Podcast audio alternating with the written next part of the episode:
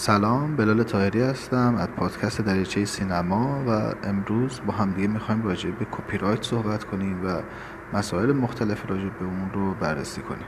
با ما همراه باشید.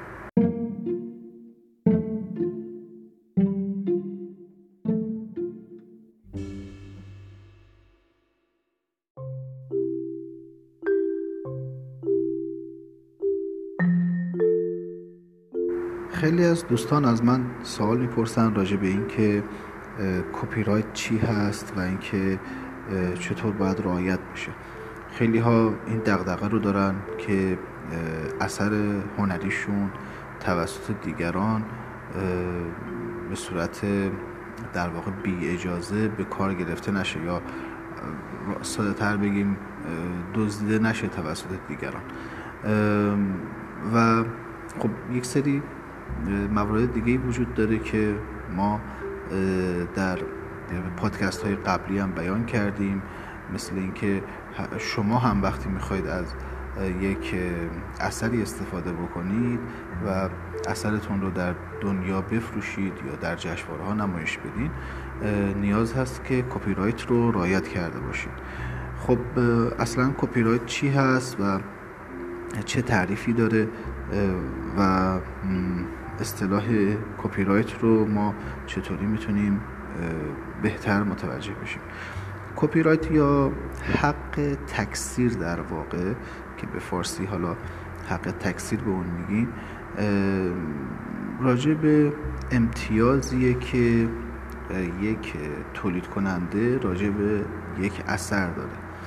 ولی خب این امتیاز مجموعه ای از در واقع حقوق هست که اون حقوق صورت انحصاری که برای ناشر یا پدید آورنده اون اثر در واقع تخصیص داده میشه. این حقوق شامل نشر یک اثر تکثیرش و یا الگو برداری از اون هستن. ببینید خلاصه کلام این هستش که در طبق کنوانسیون های جهانی در واقع شما نیازی به ثبت کردن یک اثر در یک جا ندارید تا اینکه دارای کپی رایت بشید. و خیلی از کشورهای جهان که به این کنوانسیون پیوستند این رو قبول کردن که شما به محض خلق یک اثر کپی رایت اون رو در واقع مال خودتون می‌کنید. بنابراین این کپی رایت به صورت ذاتی در اختیار شما قرار می‌گیره. در بعضی از در طبق این کنوانسیون ها در تمام طول زندگی فرد و به علاوه 50 سال بعد از فوت خالق اثر کپی رایت مربوط میشه به اون پدید آورنده اگر اون پدید آورنده در زمان حیاتش اون اثرش رو و حقش رو به کس دیگری نفروخته باشه. خب حالا برای چی پس این بحث ثبت مثلا فیلمنامه در جاهای مختلف بیان میشه؟ ببینید بعضی از کشورها مثل ایران یا آمریکا یک سری قوانین داخلی راجع به کپی رایت دارن که شما ملزم هستید که اونها رعایت بکنید.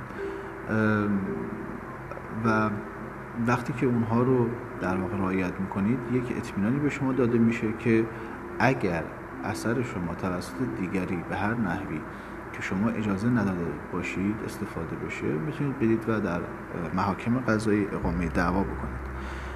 برای مثال در کشور آمریکا شما اگر که بیایید و در سازمان کپی رایتشون اثرتون رو ثبت بکنید تا 75 سال بعد از در واقع فوت خالق اثر این می‌تونه به عنوان یک اثر کپی رایت دار عنوان بشه.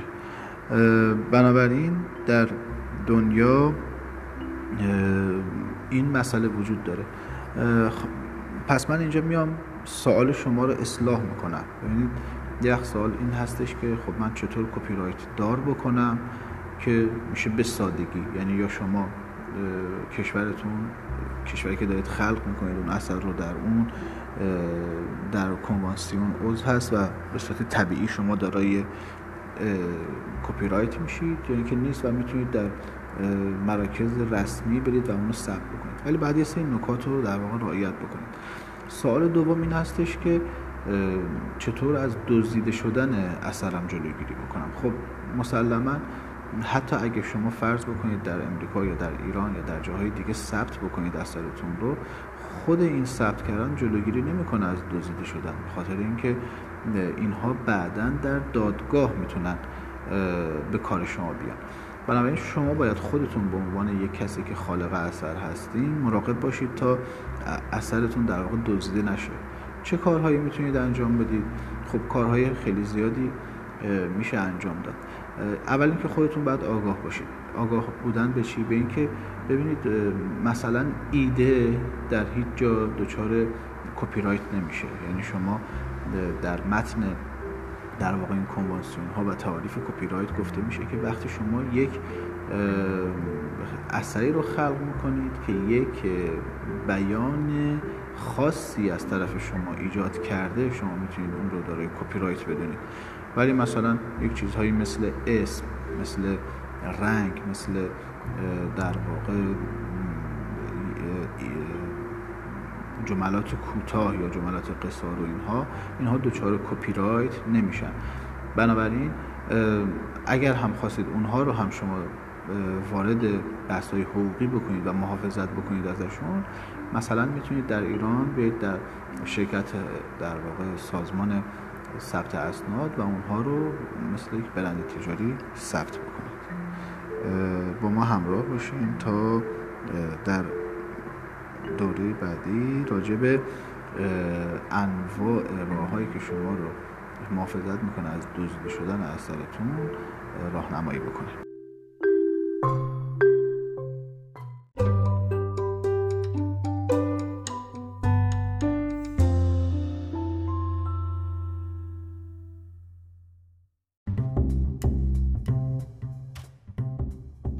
سلام مجدد. در این قسمت می‌خوایم صحبت کنیم راجع به اینکه چطوری از انتشار غیرقانونی اثرمون یا استفاده غیرقانونی اون جلوگیری بکنیم.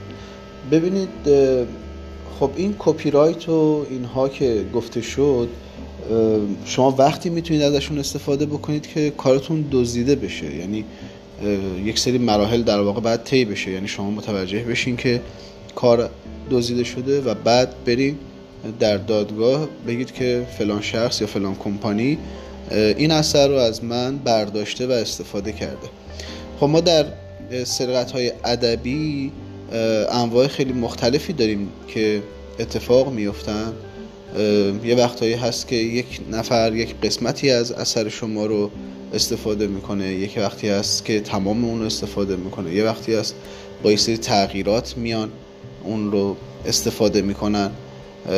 و یه وقتی هست که به شما ارجاع نمیدن از نظر منبع که رفرنس بدن که شما اون رو مثلا نوشتید.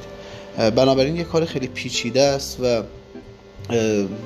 شما بهتر این هست که یک سری رفتارهایی رو انجام بدید که منجر بشه به پیشگیری از دزدیده شدن.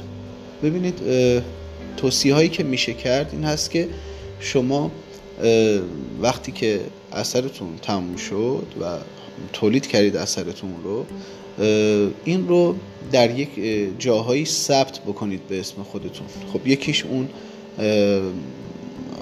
در واقع در امریکا و در ایران و اینها ثبت در مراجع رسمی هستش. حالا اگه دسترسی به اون نداشتید یا زمان زیادی خواست ببره یا اینکه طولانی مدت تر هست این اتفاق و شما باید زود این رو به کسی بفرستین سعی بکنید این رو یک جاهای مستند سازی بکنید. یکی از راه های خیلی ساده این هست که شما فایل اثر خودتون رو برای خودتون یا برای یک شخصی که می‌شناسین ایمیل بکنید. می‌دونید که ایمیل به عنوان یک سند رسمی در دادگاه ها می‌تونه استفاده بشه. بنابراین یکی از کارهایی که خوب هست انجام بدید این هستش که بیاید و اون اثر خودتون رو برای یک شخص مطمئن یا یک ایمیل دیگه ای برای خودتون بسازید و اون رو به ایمیل خودتون ارسال بکنید که تاریخ و ساعت و تمام مشخصات اون اثر به اضافه فایلش منتشر بشه. در واقع برای شخصی که بهش اعتماد دارید یا خودتون هستش. مثلا ما چند وقت پیش یک نفر متهم کردی که از فیلمسازهای ما رو که شما از روی فیلم من اومدید و فیلم کوتاه ساختید.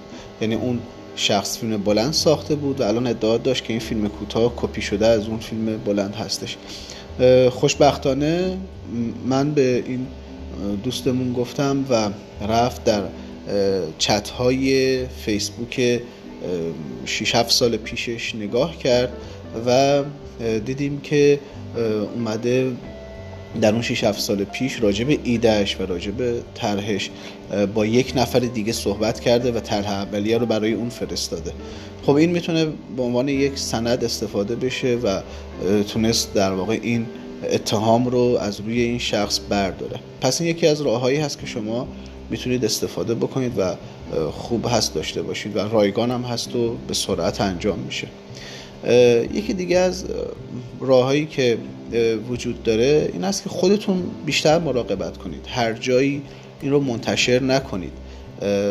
اگه به کمپانی یا کسی می‌خواین بدید اینو به صورت رسمی بفرستید. خیلی وقتا دیده میشه که این افراد به صورت غیر رسمی بدون اینکه سندی جایی نوشته ای ایجاد بشه که این اثر تحویل یک شخص داده شده شخص سالس داده شده اثرشون رو دارن این ور اونور در واقع منتشر می‌کنن.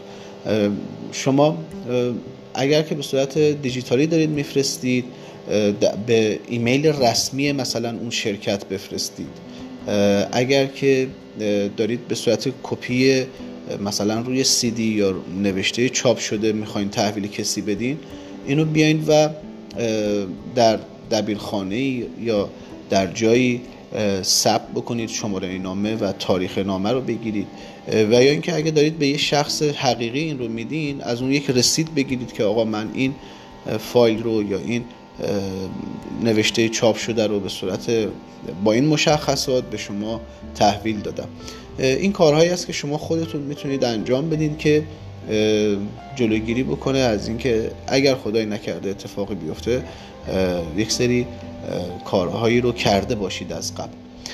الان دیگه در دنیای دیجیتال هم یک سری سرویس دهنده هایی هستن که به شما کمک می‌کنن. یعنی اگه قرار هست مثلا شما در یک جشنواره شرکت بکنید به جای اینکه این رو به یه آدمی که مثلا ادعا می‌کنه واسطه هست برای اون جشنواره بیایید مستقیما از طریق پلتفرم هایی که شما می‌تونید بعدا رهگیری بکنید و ثبت نامتون کد رهگیری داده میشه از اون طریق ثبت نام خودتون انجام بدید.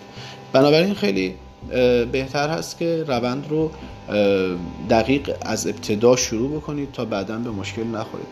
بعضی از در واقع سایت ها و شرکت های جدید و دانش بنیانی هم اومدن به کمک ما که در اصل دیجیتال می‌تونن ما رو خیلی خوب کمک بکنن.